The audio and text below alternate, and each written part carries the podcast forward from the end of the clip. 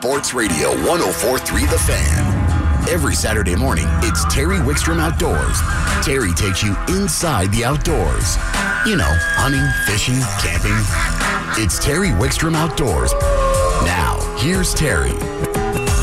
Terry Wickstrom Outdoors is brought to you in part by Honey Smoked Fish Company's smoked salmon. The secret is in the fire. We're going to go right to the phones and joining us as he does every week at this time, one of our favorite contributors, Mr. Nate Zelinsky. Good morning, Nate. Good morning, Terry. How are you doing today? I'm doing well, and I know you're going to update us on ice fishing. We've been talking about some of the places, and I know you'll have more updated information. But before I even get to that, we've been talking a lot about the International Sportsman's Exposition coming up. And I don't want this to go public, but I know there's a casting contest you guys are partnering up. There's a number of you. I'm not sure who all's in it. I know you're one team and Chad's a team. Well, I'm hearing through the grapevine that Chad might be talking a little trash talk. You know, I, uh, I I've heard that as well. I feel like uh, I feel like there's a lot of practicing being taken place by Chad. Um, you know, Will Dykstra is also in it, who, uh, if anybody doesn't know, is uh, literally a world class caster. I don't think there's anybody in the world who can cast further than Will.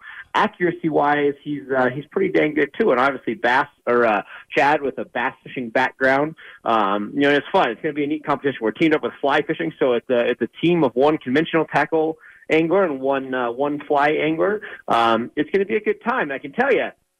I'm very low stress going into this. Somebody asked me about this the other day. They said, "Hey, we saw this on the schedule. You know, are you uh, are you practicing?" And unfortunately, uh, the ice season has me a little tied up, so there's not a lot of practice going on. Um, and to be honest with you, both of these other guys uh, should be a shoe in to win. So we'll uh, we'll see how it goes. You know, Chad fishes a lot. You know, he uh, I think he films what 26 episodes of television. Um, you know, you look look at the guy on Facebook. He, he's fishing 24 seven. Uh, Will's about the same. And then unfortunately, I spend so much time guiding. You know, I'm lucky if I get five, six days uh, a year on the water. Um, you know, people hear that, and, it, and again, it's just part of. Well, you're uh, on the water. You're just not doing the I'm actual the fishing. Yeah, I, you know, I'll, I'll be on the water 280 days, um, but none of the tightline guides fish when we guide. So, uh, you know, I'm I'm there. I'm talking. I'm at the experience, uh, but I don't have a rod in hand. So uh, I'm just hoping I don't backlash and.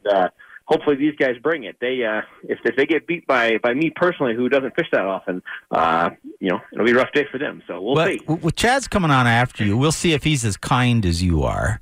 Yeah, So- we'll see. You know, You know, I- They, uh, I- I've been thinking- I've been thinking about this and- by a troller. Yeah, I- the. Everybody does that. Yeah, well, I, I've I've been thinking about this. You know, we're going to have our our Ask the Expert panel on Friday. That you and Chad are both part of it, and I, I have a feeling that um, we could see some hear some trash talk that evening too. Yeah, when is Oh, the final? When is the championship? It is. It is Saturday. All right, so I Saturday got a feeling that could be a an animated panel discussion on Friday night, and not that you and Chad have egos. Now, I'd never go as to say that, so I don't want you to think that at any means I think you guys are full of yourselves. I'd never say that, would I, Karen? No, She's no, shaking never, her head. She's saying not. no, so I guess we're okay. No, seriously, it's going to be fun. We're going to have a great time. We have so much going on at ISE this year, Nate. It's just going to be Holy uh, it's just oh, I mean, I've been looking at it and talking about it. It's going to be fantastic. Maybe we'll talk about that in a minute, but let's get it back up. We I was out prowling around some of the small ponds and stuff. We finally got some cold weather. Things are setting up. So tell me what you're seeing and what you've heard. You know, the biggest thing is, is like we say, things can change every every second. So the front range is building ice rapidly. Um, you know, the weather kind of lightened up a little bit. They were talking, you know, well below zero, things like that. It's still cold. 15 day forecast is still very cold. Um, so literally on the, you know, everything in lower elevation, say 6,000 feet and less, um, we're building ice rapidly. So it's one of those things that something might not be fishable today and it might be fishable the next day or two days after that. So, um, you know, the front range is, is building ice quickly, but the mountains, um, are amazing. Same thing there, you know, so majority of all the South Park stuff is, is very fishable. So Tarryall has a ton of ice now. Tarryall is, you know, you're anywhere from nine to 14 inches of ice. So Tarryall is locked up, um, fishing good. The biggest thing there is moving around often. Um, people kind of have it in their head that it's a great place to go to catch, you know, numbers of fish and, you know, just really pound fish. Um, so people go with that, that thought process of, hey, I'm going to just absolutely pound them. Um, and they get there and they get set up. And if you're not into fish, almost immediately move. So I'd say the, the 50 fish days, 60 fish days are very possible at Tarryall. You just have to move around until you find those groups. So a lot of guys are, are camping out and they're having success, but maybe not super high numbers. Um, the guys that are catching a ton of fish are moving around until they find the fish. Once you find the fish, um, it's a heyday and you're going to catch a lot of them. So that's great. Any, Um, any, 11 any particular techniques? You know, the biggest thing I'd say is, is fishing some sort of contour where the fish are, are pushing along. So whether you're sitting on a rock wall or sitting on a small channel edge, anywhere where the fish are coming through frequently. And the biggest thing there, um, I see a lot of movement. I see a great two rod presentation. So, um, you know, really flashy spoons that can draw fish in from a distance. Uh, then I have a dead stick sitting right next to it. And they've been hitting both the active rod and the dead stick. Um, but really drawing fish in there is huge. The water's clear, um, but it does have snow on the ice, so it can get dark. Um, so drawing fish in is everything. Those those younger fish, those 14 inch fish and less, um, they love that flash, that vibration. Anything to pull them in will help your odds as an angler. So we uh, again flashy baits. I'm using a bait called the JR Splasher um, that they just come screaming into. But even little blade baits, um, anything that, that's really flashy, really vibrant, um, is going to pull those fish in there. And I'd say if I had to pick one depth, uh, probably nine foot, but eight to eleven feet uh, has probably been the key depth at Tarryall. Well, you know, and that's before you move on. I know you got other bodies of water, but early in the year, people tend to fish too deep for the rainbows. Definitely, definitely. There's a bite right now, which we'll, we'll kind of talk about here in a second at Wellington Lake, um, that is absolutely incredible, producing giant fish, um, and that is, I mean, extremely shallow. Uh, we'll start with it now. So Wellington Lake uh, is frozen, um, fishing good. I'd say the ice there. I was there yesterday afternoon. Um, I'd say probably averages uh, at four and five eighths to four and three quarter inches, uh, depending on where you're at in the lake. The deepest ice, or the thickest ice, I should say, I found uh, was six feet of or six inches of water, or excuse me, six inches of ice. Um, and there's a couple expansion cracks where I had like three and three quarters, four inches. Uh, but I'd say the entire lake is averaged at about that four and a half to, to five inch mark. Um, Wellington Lake is a fathead minnow forage. So fathead minnows is the main forage there, and those fatheads are extremely shallow right now. So the fatheads are literally in inches of water out to about four feet of water. So literally, if you're going to Wellington, you can sit in that four, five, six foot of water um, and have a heyday on those fish. And again, one of those things that so many anglers overlook those fish because they're going so deep. So shallow water at Wellington right now is is on fire, and there was multiple, you know, 20 to 26 inch fish caught there yesterday, and I'm sure there's a lot of anglers on that ice today uh, that I'll be getting a report from here real soon. So uh, again, Wellington is definitely fishing hot, and then the other big one that we're going to talk about are the next two is uh, Antero and 11 Mile. 11 Mile is fishing very well. A lot of people know 11 Mile for either being great or being terrible. Um, and it kind of has that history of, of, you know, being very good or very poor. And right now, so far this ice season, it has been very good. It's just one of those years where a lot of fish are getting caught and a lot of big fish are getting caught. So a lot of guys are spending time at Cross Creek, which is basically at the inlet. You're finding weed walls, weed edges, channels. Um, and those areas are producing a lot of fish.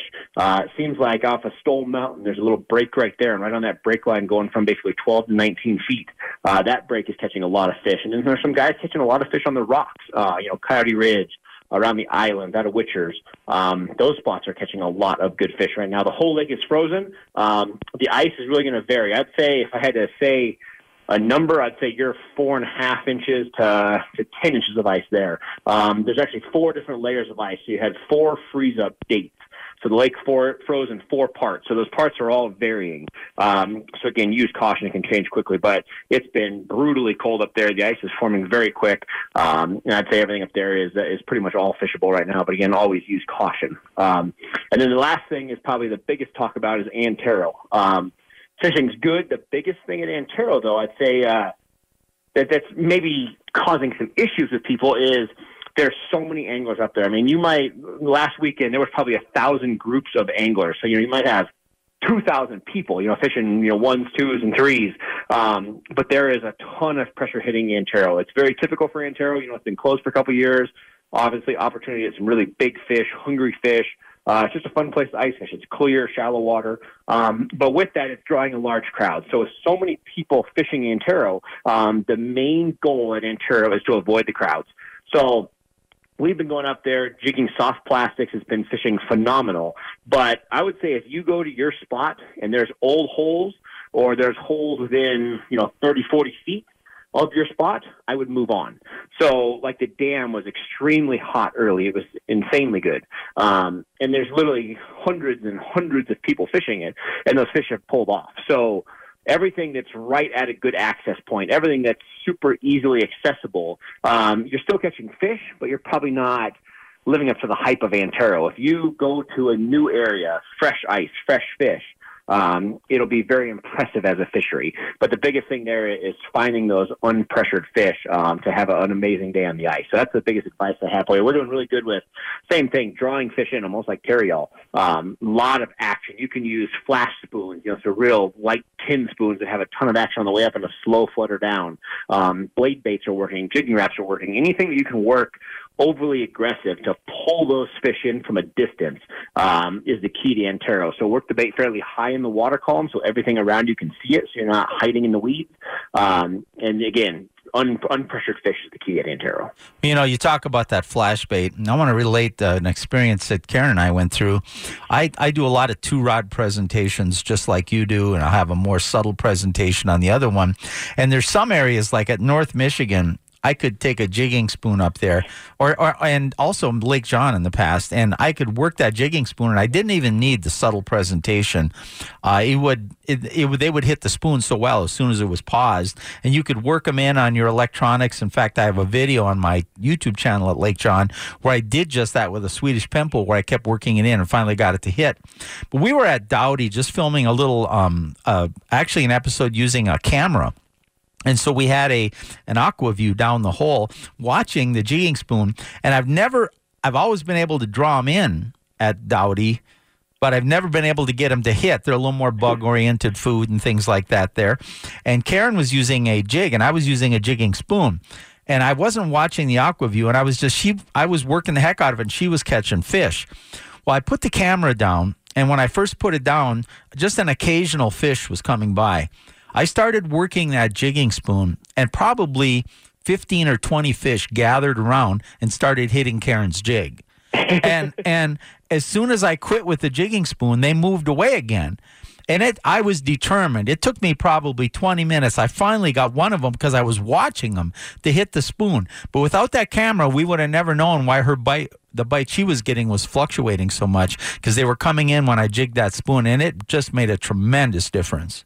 That's exactly how it is in Antero and Tarryall. Drawing those fish in is absolutely everything. You know, whether they're hitting that exact spoon, which sometimes they do, or sometimes they hit the rod next to it. The biggest thing is attracting those fish in, and that's uh, you know, same thing. Antero definitely, uh, Antero is about the same thing. You know, working the bait, you know, extremely aggressive. You know, everybody thinks it's cold water; they can't take it, but uh, that aggression is pulling those fish in. And I think that's, uh, something to kind of talk to real quick. Um, is the camera thing? You know, at Ice Addiction, so we have, uh, you know, obviously our massive tournament series. We're excited about that this year. We have five locations, um, and the presenting sponsor is Aqua-Vu, and everybody asks about that. You know, hey, what do you think about cameras? And a camera is a tool. You know, and the biggest question I think that I get, and I'm sure you get the same thing, Terry, is, hey, I'm going to buy a piece of electronic. You know, do I get a flasher or do I get a camera? And you know, not to say you sound greedy or anything, but you really need both. You know, uh, a flasher doesn't replace a camera, and a camera doesn't replace a flasher. They're they're both have their their techniques. You know, um, and the camera, what you learn on one outing or five outings with a camera of how the fish behave, how they take a bait. More importantly, how your rod movement, what you do with your rod, translates to the lure or the jig in which you're fishing. Everybody I think, has a, a concept of what their presentation looks like under the water, and very few times are we correct. You know, I, I think it takes much less movement on a rod to get action out of a bait than people think it does. Everybody thinks you have to do so much work to get a bait to move, when in reality, you don't have to. But either way, you learn all this stuff from a camera. So, you know, just a quick thing if you've never experienced fishing with an underwater camera, you know, it's easier than ever. You know, back in the day when I first had one, you know, Terry, you know, they were they were a fairly big unit. You know, it was it was a, a big piece of equipment you had to bring on the ice. Now you look at the micro series and the color series. I mean, they're literally the size of a wallet. I mean, I would say 80% of the listeners right now, their cell phone is bigger than a lot of the cameras out there right now. So you look at like an Aqua-Vu Micro Series, you can slide it in your pocket. It's tiny, it's super easy to use, um, and the information that you learn from from looking at a camera in the water, you're looking at your presentation watching fish, uh, is invaluable. You'll learn more about presentations habits than anything else out there. So it's a it's a huge thing. And then we uh, I think we're giving out I think eight to ten uh, cameras per ice event uh, at our tournaments this year. So if you don't want to buy one, want to win one, uh, just sign up for Ice Addiction. There'll be uh, a lot of prizes of uh, micro series underwater cameras. Now we're out of time, Nate, but I do want to make a comment about the cameras. Most people, the first time they use a camera, will catch less fish than they would if they weren't using it, if, especially if they have electronics, because the camera will slow you down. But your point is you'll learn so much that will help Absolutely. you on future times. That camera isn't a tool you want down all the time because it will slow you down. But Yep. boy, what you'll learn is fantastic. We'll make you a better angler, without a doubt. All right, Nate, uh, you have a Merry Christmas to your family, your wife, your kids. You guys be safe, have a great holiday, and we'll talk to you next week. Absolutely. We'll talk to you next week. Thank you, Derek. All right, that's Nate Zelinsky, always a great, uh, great contributor. And we're going to carry this on a little bit and see if Chad wants to continue the trash talk that Nate started. Nate was a little more subdued than I thought. I thought he might get on Chad a little bit, but that's okay. Terry Wickstrom Outdoors is brought to you in part by Honey Smoked Fish Company's Smoked Salmon. The secret is in the fire. Don't want a lot for Christmas. There is just one thing Terry Wickstrom Outdoors is brought to you in part by Sportsman's Warehouse, America's premier outfitter. And speaking of Sportsman's, I've got a $25 gift card to give away for them.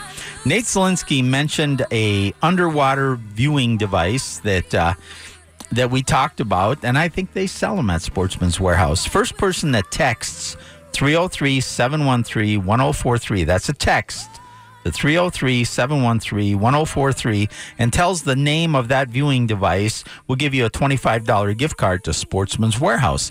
Now let's go right to the phones. And joining us, he's a frequent contributor and he's somebody that I haven't spent time on the water with for a long time. We have to change that, Mr. Chad LaChance. I agree, we do, Mr. Wickstrom. We need that, uh, and you know, we got lots of stuff to talk about, but we need to get back in the boat one of these days. We do. And the first thing I need to talk to you about is this. I'm hearing this back and forth trash talk starting between you and Nate. Now there's a, a casting contest. I asked Nate about it at uh, ISE, and well, you can kind of give your take on it. He's kind of downplaying and saying, "Well, you know, I guide, I don't cast, and I, you know, take care of my clients, so I shouldn't do well." Is that is he trying to, you know, like lure you into a setup a little bit? Yep, that's uh, that's called sandbagging, Terry, uh, or maybe deep staging if you're a drag racer. Yeah, he's uh, he's playing the game a little bit, but I've seen Nate cast, and I know. Uh, but truthfully, uh, it's going to be exciting. Uh, you know, truthfully, it's it's uh, it's something that I think all of us will take seriously. You know, Will Dykstra and Nate, and myself, and Jeff Wagner. And for folks may not be familiar with Jeff Wagner, but he's one of the best fly casters in the country. And uh, of course, Clay Roberts is involved. He's another one that's uh, a very very top shelf fly caster and conventional caster. And so Nate and I, along with Will Dykstra, as the conventional casters in the contest, will also have to throw the fly rod. So uh, we're basically looking for the uh, most all-around caster. And my goal when we set this thing up was to show show people, you know, that, that casting is one thing, but casting at a high level is another one. This won't be trick casting. This will be real world stuff. And uh, and I honestly believe from years and years and years of guiding that most folks would catch more fish if they worked on their casting skills. So hopefully this will bring that to the forefront, and it should be fun. Well, I, I got a question for you now. Obviously, you do a lot of conventional fishing. I've been in the boat with you. I've seen you. You can handle a conventional rod. I know that you are a pretty good fly rod distance caster. Now, if I was going to rate myself, I think I'm a pretty good conventional. I'm a very average fly caster. How is your accuracy with the fly rod? You and I have never fly fished together, so I mean, how are you feeling about this? Well, uh, I'm, truthfully, I, I feel better about throwing accuracy than I do distance, and I practice distance because I think it makes you a better caster all the way around. If you can throw a 90 or 100 foot loop, you can really easily throw a 30, 40, 50 foot loop. So that's the biggest reason I practice distance casting. But I mean, you, you'll, I know you'll agree with me that accuracy catches more fish by far, and so in the real world, I, I practice probably more accuracy than anything else. Having said that, for a contest like this, I'll modify my casting stroke a little bit so that it's more purely vertical, uh, less moving parts. I know the range I'm going to be casting at with the fly rod, so I'll focus on that a little bit in terms of when we get to the show, doing some warm up casts and and basically try to have as few moving parts in my body as possible as the cast. You know, get your stance right, get your grip right, have as have as few moving parts, and do all my casting with my arm, and uh, we'll see how it goes. But it should be fun one way or the other. You know, I want one more point I want to bring up too. You talked about conventional. You know, people they think about fly fishing and casting comes to mind because they see the visions of the fly line being in the air, and it's such a promoted part of the sport. But you're totally right about conventional equipment. And let's just take, you know, a bait caster is one thing, which you and I use a lot, and, and it takes a little more expertise and a little more practice. But even a spinning reel that people just usually haul back and fling it out there, you know, I'm sure you'll agree that if people would learn just to flip it out underhand, get it under a bush next to a rock, they'd catch so many more fish. Oh, without question. That's I mean that's that's what fishing guides sit around and talk about over beer at the end of the day is is whether a caster whether angler can cast or not because ninety percent of the time we spend a high percentage of our day teaching people to cast and uh, and I literally mean a high percentage of the time. It's not it's not something that people uh, that people practice. I think they take it for granted. I I park them next to a flooded cottonwood tree and say throw that surface popper over by that tree and vast majority of the time, I'm pulling that popper out of the tree, or it's you know 20 feet from the tree, and uh, and if they put it right there where it needs to go every time, they catch a lot more fish. And and here's the key, Terry, they would lose less lures and be less frustrated. So casting practice actually will pay you in the long run, and it will make your days on the water just generally more enjoyable. And you know, that's the single biggest thing I think separates a lot of guys from others that whether it be on a river or a, you know, a bass fishing situation or any target specific fishing is, you know, the ability to put a lure where you want it every time when you want to put it there. I just edited a bunch of video from a river trip and, and the whole key was the bait had to land right on the edge of the seam every time it would get bit. If you miss that by a foot, you didn't catch them. And, uh, and that's, often the difference in a great day and an average day. Oh, without question, casting really makes a huge difference. I mean, there's some open, you're covering a big open flat and you just cast and retrieve, but that's rarely the case. Actually, I probably end up flipping something out underhand or flipping my wrist sideways with a bait caster more than I do just a plain overhead cast, and I'm sure you do. But I want to move yeah. on to something else. I want to, I, I, um, I hear rumors that you might have helped uh, a mobility impaired person harvest an animal this year. Is that right? Yeah, we uh, we spent some time deer hunting this year with a with a gentleman. It's kind of a favor that was uh, that was called in from a landowner friend of mine, and uh, and so we took a paraplegic gentleman out uh, deer hunting, trying to get him back to some normalcy after a after a car wreck, and uh, I got him a, a pretty nice muley buck, and was able to go out and get one myself as well. But you know, it was it was it was really super rewarding to be involved with him and and and like I said, get some normalcy back in his life. You know, if you're if you're a hardcore outdoorsman who suddenly becomes paralyzed, uh, it's going to be a game changer, obviously. And so to to see him uh, scrambling down out of the truck and, and and trying to get in his chair and get over to the animal after we'd harvested it was just fantastic. And you know, we spent basically almost four days hunting and had a great time doing it. And uh, you know, it's not fundamentally different than coaching kids or or Wounded Warriors or some of the others. It's very rewarding to get people back in the outdoors and and sometimes give it back. And I actually spent most of my hunting season doing that uh, which was fine because I had a full day to hunt myself and managed to make it work as well. So freezer's full and everybody's happy.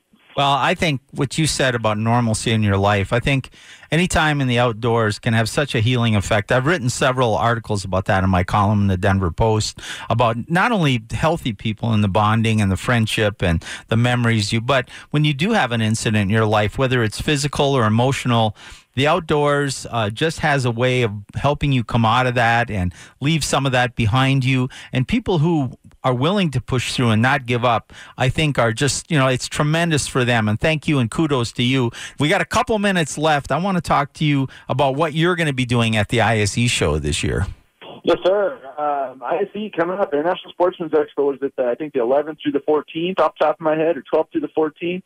Um, but yeah, we've got presentations on the uh, on the demo tank, and this year I'm doing one called "Take It to the Bank." And basically, long story short, we're going to be doing a presentation that will hopefully be very universal and talk about about fishing from the bank. We get lots and lots and lots of requests you know, hey, you're always out in the boat. Well, what about us bank fishermen? Well, we're going to do a whole presentation about that. And I think it should be a lot of fun. It's all three days, or three days, I should say, at the show, as well as the casting contest that we already talked about, which will be Saturday afternoon. So it's going to be pretty busy at the IC show. And as always, it's education based. And, uh, I'll be walking around in a clown suit. You will not be able to miss me in my jersey, and I'll hopefully folks will come by and say hi. Well, and I think take it to the bank. That's one of the number one questions I get. In fact, I get requests to write about it on my newspaper articles. I get requests to um, address it on this show because I think sometimes we forget. And you and I do a lot of bank fishing. It's not even though we've got nice boats, we're not out in those boats. A lot of the shoulder seasons, especially, that's how we fish. Well, yeah, and there's a lot of times when fishing from the bank is more effective than being in a boat, and people don't believe me when I tell them that. But you go to a place like North Delaney, when the wind's blowing, that place is a fantastic place to fish, and it's a nightmare in a boat, but it's a dream. You can pound them, uh, you know, with, with on a little bit of a breezy day up there from the bank, far easier than you can from a boat. So there's a, there's some scenarios like that. Walleyes at night, I think, can be easier sometimes to catch from the from the bank because you're much stealthier. They you don't have the boat to spook them. Uh, things like that. So I don't think it's a disadvantage at all. And you're right. I fish a lot of ponds. We fish a lot during the shoulder season. Geez, I even walk the bank here behind my house on a regular basis and fish. So it's not something we don't do, as you mentioned. It's just something that doesn't always make it onto TV because it maybe doesn't look as glamorous. But the reality is, more people fish from the bank, even boat owners, than they'll admit. And uh, and I think it's going to be a good presentation. I'm actually pretty excited about it. So take it to the bank. What day is that? Uh, so it's actually the first three days. So it's Friday, Saturday, Sunday. I believe that it's going to be at 1.30 on Thursday, uh, 5.30 on Friday p.m., and then 3.30 on Saturday. So uh, on the demo tank there with you, and then of course the casting contest with Nate, myself, and and uh, Will and everybody is going to be Saturday at 2:30 p.m. Take it to the bank. Sounds like a great program. We got to run, Chad. Thank you for joining us, and let's get out fishing soon. That sounds good. Thanks, Terry. We'll see you soon. You Merry bet. Christmas. Chad, Merry Christmas to you too, Chad. Chad LaChance, um, a great contributor to the show also, and we'll all be down at ISE. Terry Wickstrom Outdoors is brought to you in part by Sportsman's Warehouse, America's premier outfitter.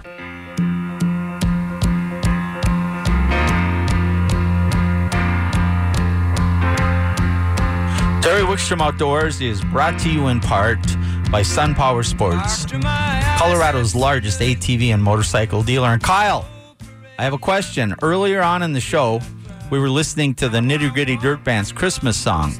And I told you there was a famous singer that in the 60s started with the Nitty Gritty Dirt Band, went on to have a great career of his own. And most people don't even know he was with them. They started in a little guitar shop in Northern California. Did you figure out who that was? I only know Jeff Hanna, but luckily you have a wonderful wife that helped me out. Said you got in an argument uh, with a brother, Brother-in-law. and uh, we've decided Jackson Browne is going to be our answer. And Jackson Browne was. He was only with them for a year or two, not very long. Kind of went on to have a pretty decent career of his own, but I love the nitty gritty dirt band and I love Jackson Browne. That's your trivia for today. You get nothing for that, Kyle. hey, let's, well, let's, speaking of, uh, speaking of some trivia, let's give away some ISE tickets. Um, at the end of this is going to be a call in now, by the way. You're going to have to call 303 713 1043. And you, if I see the phones light up too early, I'll know you didn't wait for the question. But the question is Chad was talking about a seminar that we get a lot of requests from, that people are always asking us about. And that seminar he's going to be doing the first three days of ISE, Thursday, Friday, and Saturday. What was the, the topic and the name, or the topic or the name of Chad's seminar he's going to do at ISE? First caller at 303 713 1043 gets two tickets to the International Sportsman's Exposition. So that that's we'll get that. You know, by the way, speaking of tickets, you got to follow us on Facebook at Terry Wickstrom Outdoors. Uh, we're going to be coming up with some quite a few giveaways between now and ISE. We'll tell you, give you a little bit of hints about how that we're going to give what how many tickets we're going to give away on the show each week. But then we've got some great promotions coming up too. The station's going to run a promotion. I think we've got I don't know, we've got a ton of tickets that we're going to give away and I think we're going to do it on a Facebook post and we will get that set up by next week and I'll be able to tell you um, how that's going to work. So if you don't win the tickets that we give away right here on the show, you'll get a chance to win those tickets doing that. So keep track of that. We wanted to give you some tickets. And then we're going to do another giveaway for this um, backpack with all the gear that's almost a $400 value. And what we're going to do with that, um, I'll know that next week too. And we're going to do that one, I think, on the fan website and also at my um, live broadcast Saturday from ISE. So you may want to, you know, kind of keep tuned in for all those things because I know you're going to want to join us. We have got the most incredible lineup coming at ISE this year. Um, some of the seminars and one of my favorites, and we just kicked this off last year, and that's called our Ask the Expert, or ISE likes to call it the Party by the Pond. And that's going to be myself uh, emceeing. We're going to have Brad Peterson, um, who's you know he works at Camp Fish, which was started by Ian Fisherman. He's an instructor there. He's a local angler. He's a tournament fisherman. You hear him on this show all the time. We're going to have Chad LaChance, who we just talked to, Fishful Thinker TV, Fishful Thinker Guide Service, contributor here, very well known, expert angler. Nate Zelinsky, obviously you hear him here every week, probably one of the premier guides and anglers in the state of Colorado. And uh, we're going to talk, and I, I think I love. Oh, Dan Swanson, probably the best with electronics in this in this part of the country, and understanding depth finders. And we're going to do from. Uh, 5:30 to 7 on Friday night. We're going to have some prizes to give away to people that ask questions. And we're not only going to take your questions, but then we're going to roundtable the questions amongst ourselves. And you'll hear some disagreement, uh, mainly because we've all have different techniques that we've been successful with, and we relate that to our success. So it's going to be, if you want to really up your game in the fishing world, that Friday night uh, Ask the Expert party at the pond from 5.30 to 7 is something you don't want to miss. We'll be there. And you can follow us on Facebook, by the way. Keep in track, keep track of us on Facebook. Um, it's Terry Wickstrom Outdoors on Facebook. And to give you an idea what we do on our Facebook page, is we'll have all the upcoming ISE things up there. We'll be posting. Karen just today posted our guidelines for ice. The ice conditions are changing. So, by the way, if you were missed the first uh, hour or so of the show, we had two or three major updates on ice conditions. We had one from Brad Peterson in the first segment, and we had one from Nate uh, earlier this hour. Those will be up as podcasts. You know, if you miss a segment of the show, just go to 1043 The Fan, go to the menu click on on my show and then scroll down. The podcast will be there and you can re-listen. They stay up for about a week but once you get the, the uh, address down they stay up at soundcloud forever. You can search soundcloud for them too but they're up on my page for about a week. So you might want to listen to those. The other things we do on facebook is we get a critical tackle talk. We'll put that on our facebook page. Every time we get a new television show we post that. Uh, uh, they're repurposed shows, but when you add one to our YouTube channel where there's about 90 episodes, we post that on our Facebook page, Terry Wickstrom Outdoors. We post a link to my column in the Denver Post at Terry Wickstrom Outdoors. Before we take a break, I want one more time to share with you about Honey Smoked Fish Company salmon. These guys, you know, I I overindulge in the holidays, so I overindulge a lot of times. So I got to keep my workouts up to stay. But honey smoked salmon is such a healthy superfood. I can overindulge a little bit, and it feels like I'm almost cheating. It's so good, high in omega fatty acids. It's uh, high in protein. Uh, zero carbs. It's just a fantastic, and it tastes so good. If you've never tried the Honey Smoked Fish Company smoked salmon, get one package this holiday and just put it out when people are around with some crackers. It'll become part of your regular uh, pantry. It's just fantastic, fantastic. Terry Wickstrom Outdoors is brought to you in part by Sun Power Sports, Colorado's largest ATV and motorcycle dealer.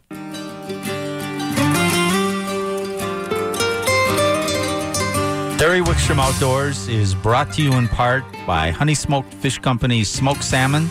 The secret is in the fire.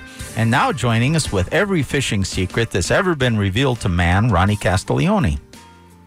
Don't tell anybody, Terry. They're secrets. If you can tell me, I won't tell anybody. How are you doing this morning? I'm doing great. Um, I know that you love the open water and the ice just like I do. Are you uh, you getting a little excited to see some of the smaller waters icing up around us?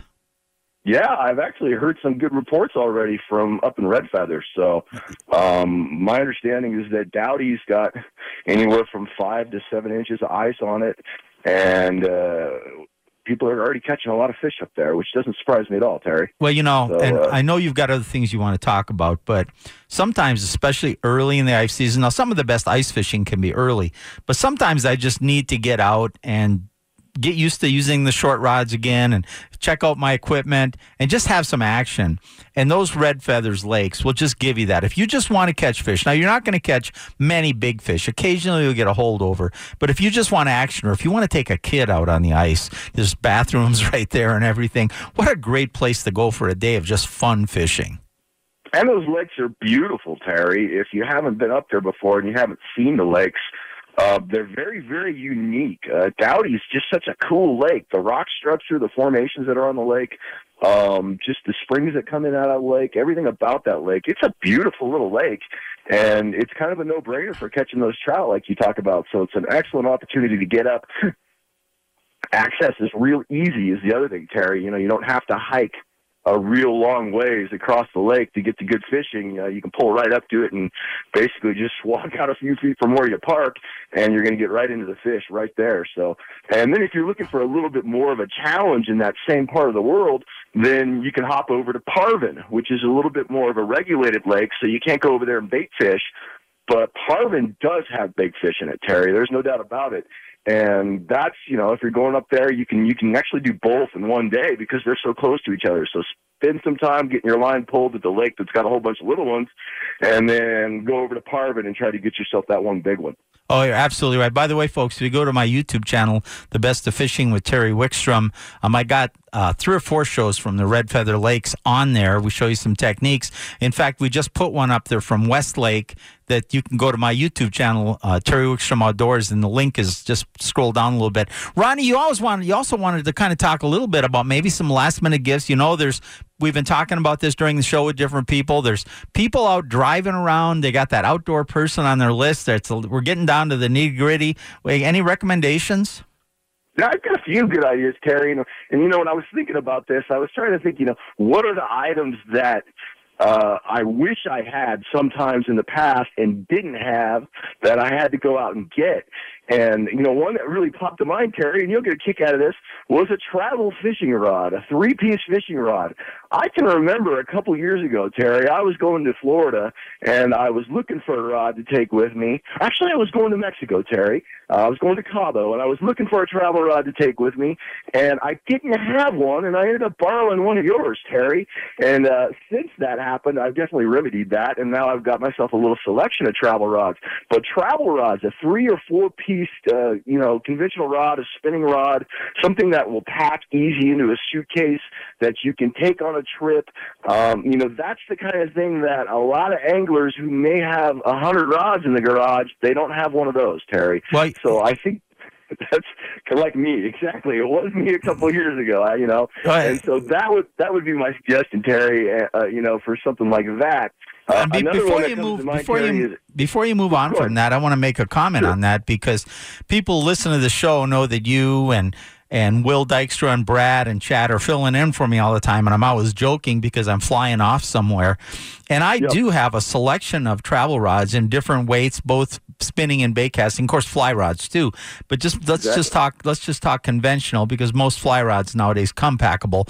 And even if you sure. get one that's a little bit longer that doesn't quite fit in your suitcase, um, Karen and I carry them on to the airplanes all the time. And if we don't want to put them in the overhead, if one of you has the window seat, as long as it's not blocking the aisle, you know, you put it up against the wall in the window and under the chair, they never care. And we take those everywhere. Of course, we put the reels in the bait in the luggage. But but I and a lot of times I'll have a couple of those rods with me. I'll just tape them together. But real easy to carry on. You don't have to worry about checking them. And travel rods, I, I don't go anywhere where there's going to be water and don't throw one in even if it's not a fishing trip. Yeah, it's also one of those things that you could. Uh, you know, leave in your in your vehicle throughout the year as well. Um, there's a lot of times where maybe you're taking a road trip and you're traveling, and how many times you've been somewhere without any gear and you've seen this beautiful this beautiful chunk of river that you drove by for the first time are like, man, I wish I could fish that, but you didn't have anything with you. Um, you know, it's a, it's a good idea to have a travel rod. You can keep it in the truck, you can keep it in the car, and you can pull it out and get some quick fishing in when you might not otherwise be able to. So I think there you can get a lot of use out of them. It's definitely something that's not going to sit around. And uh, there's a lot of companies that make really good ones, Terry, and, and they've gotten better throughout the years. So there are some very, very good travel rods out there that are available. When uh, I know you want to move on to another gift, but but you said too, you know, a lot of people like you and I, Ronnie, have one piece rods in our boat because we really love there. There's no matter how good the travel rods are, the one piece are still better. But you can't Sure. if you can't keep one in your SUV or your truck, or because there's no room where that travel rod. You're right, can be can uh, even if you just like to go fishing, it'll fit in your SUV better. Absolutely, it will, and uh, you know, it's it's definitely something that you can you can get a lot of use at out of throughout the year, Terry. So it's a good gift idea. The other one I wanted to mention, Terry, was kind of a another thing. You know, you were talking about Sportsman's Warehouse earlier in the show, and some of the things that they had going on there. I was just in Sportsman's the other day, and I saw something that was on sale that you know was something I would be very, very happy to receive as far as the present was. And that's a, a, a really good inflatable life jacket, Terry. Uh, they had some really good Onyx inflatable life jackets there. And those things usually run, you know, that $149, $159 range. Uh, they had those on sale at Sportsman's Warehouse and they were right around $99, I want to say. And so, you know, a really good pair of inflatable suspender or style, uh, uh, life jackets or you know you'll get a lot of use out of those terry you can i can highly recommend getting somebody a set of those Oh, and I, I can tell you that I have those. I fish with them both in a boat and kayaks. They're so comfortable, and you know, and, and we always recommend people wear you know a flotation device when they're on the water. But I'm as guilty as everybody else. Before I got my inflatables, I didn't have them on all the time, and I I've only been dumped once. And I had my suspenders on, and I can't tell you I wouldn't have gotten out of it otherwise, but it sure made it made me breathe a little easier, and maybe breathe at all that I was wearing them, and they're just phenomenal. Yeah, so I think that's always an excellent gift idea as well. And the other thing is is with those Terrys is that uh, those life jackets also they tend to have a bit of a lifespan as far as uh, how long the they, they work. It tends to be after a little while the little disc in them goes bad on some of them. Uh, they lose their pressure, that kind of thing. So maybe somebody has a pair, but they've had them for ten years. Uh, it's time to go ahead and get them a new set. So you know that's the kind of thing as well. You can get somebody they may already have it, but they may need a new one, Terry. So I can highly recommend those. All right, we got about a minute and a half left. You're going to be at ISE this year. Tell me what your seminars are going to be about. Oh, my seminars, Terry. Yes, I will be at ISE. I'm going to be doing tank demos on Friday at 12 o'clock, and then I'll be on the tank again Saturday at 5.30, I want to say. So I'll be the last one on Saturday. Um, mine is traveling light, Terry, and, and the basic concept was getting back to basics. Um, I'm going to talk about, you know, if, if I have to make a choice and I only have one rod, one reel that I'm going to be taking with me, and 10 lures, Terry, what 10 lures I would take with me pretty much no matter where I was going. Now, certainly, you know, depending on the species of fish, you may want to customize those 10 lures, you know, a certain way. But I'm going to try to pick the 10 most universal lures that I have in the box, the one that I throw the most often, and just kind of run through those and show people how, when, and where I utilize those. Uh, I think, you know, people get into fishing, maybe they're new to fishing or they're, they're just kind of really getting excited about fishing. They tend to run out and buy a whole bunch of tackle, Terry, all kinds of different lures, all kinds of different things. I want to narrow that selection down and have people really just kind of focus on, you know, the 10 basic lures, where they should spend their money and how they should go about utilizing. All right, Ronnie, that sounds great. We will talk to you again before ISE, and of course, there we got to run. But you, you and your significant other have a very, very merry Christmas. You too, Terry. You guys have a happy holiday, and uh, let's get out and do some fishing soon. Uh, you bet we will. Thank you so much. We'll do. We'll make that happen. So, so we'll do that. And uh, I just want to um, tell everybody that uh, we're wrapping up the show. As somebody tries to call me here, we're wrapping up the show for today. We'll be back next week, of course. But I want to wish everybody out there a tremendously safe and wonderful holiday. I hope you all have just a great, great, safe time, and I hope you get all that outdoor gear you need. Don't forget to follow us on Facebook, Terry Wickstrom Outdoors on Facebook. Tune in every week from 9 to 11 right here on 1043 The Fan. I want to thank Kyle and wish him a Merry Christmas. I'll thank Karen. I'll let her buy me a glass of wine tonight, and we will see you all right back here on 1043 The Fan.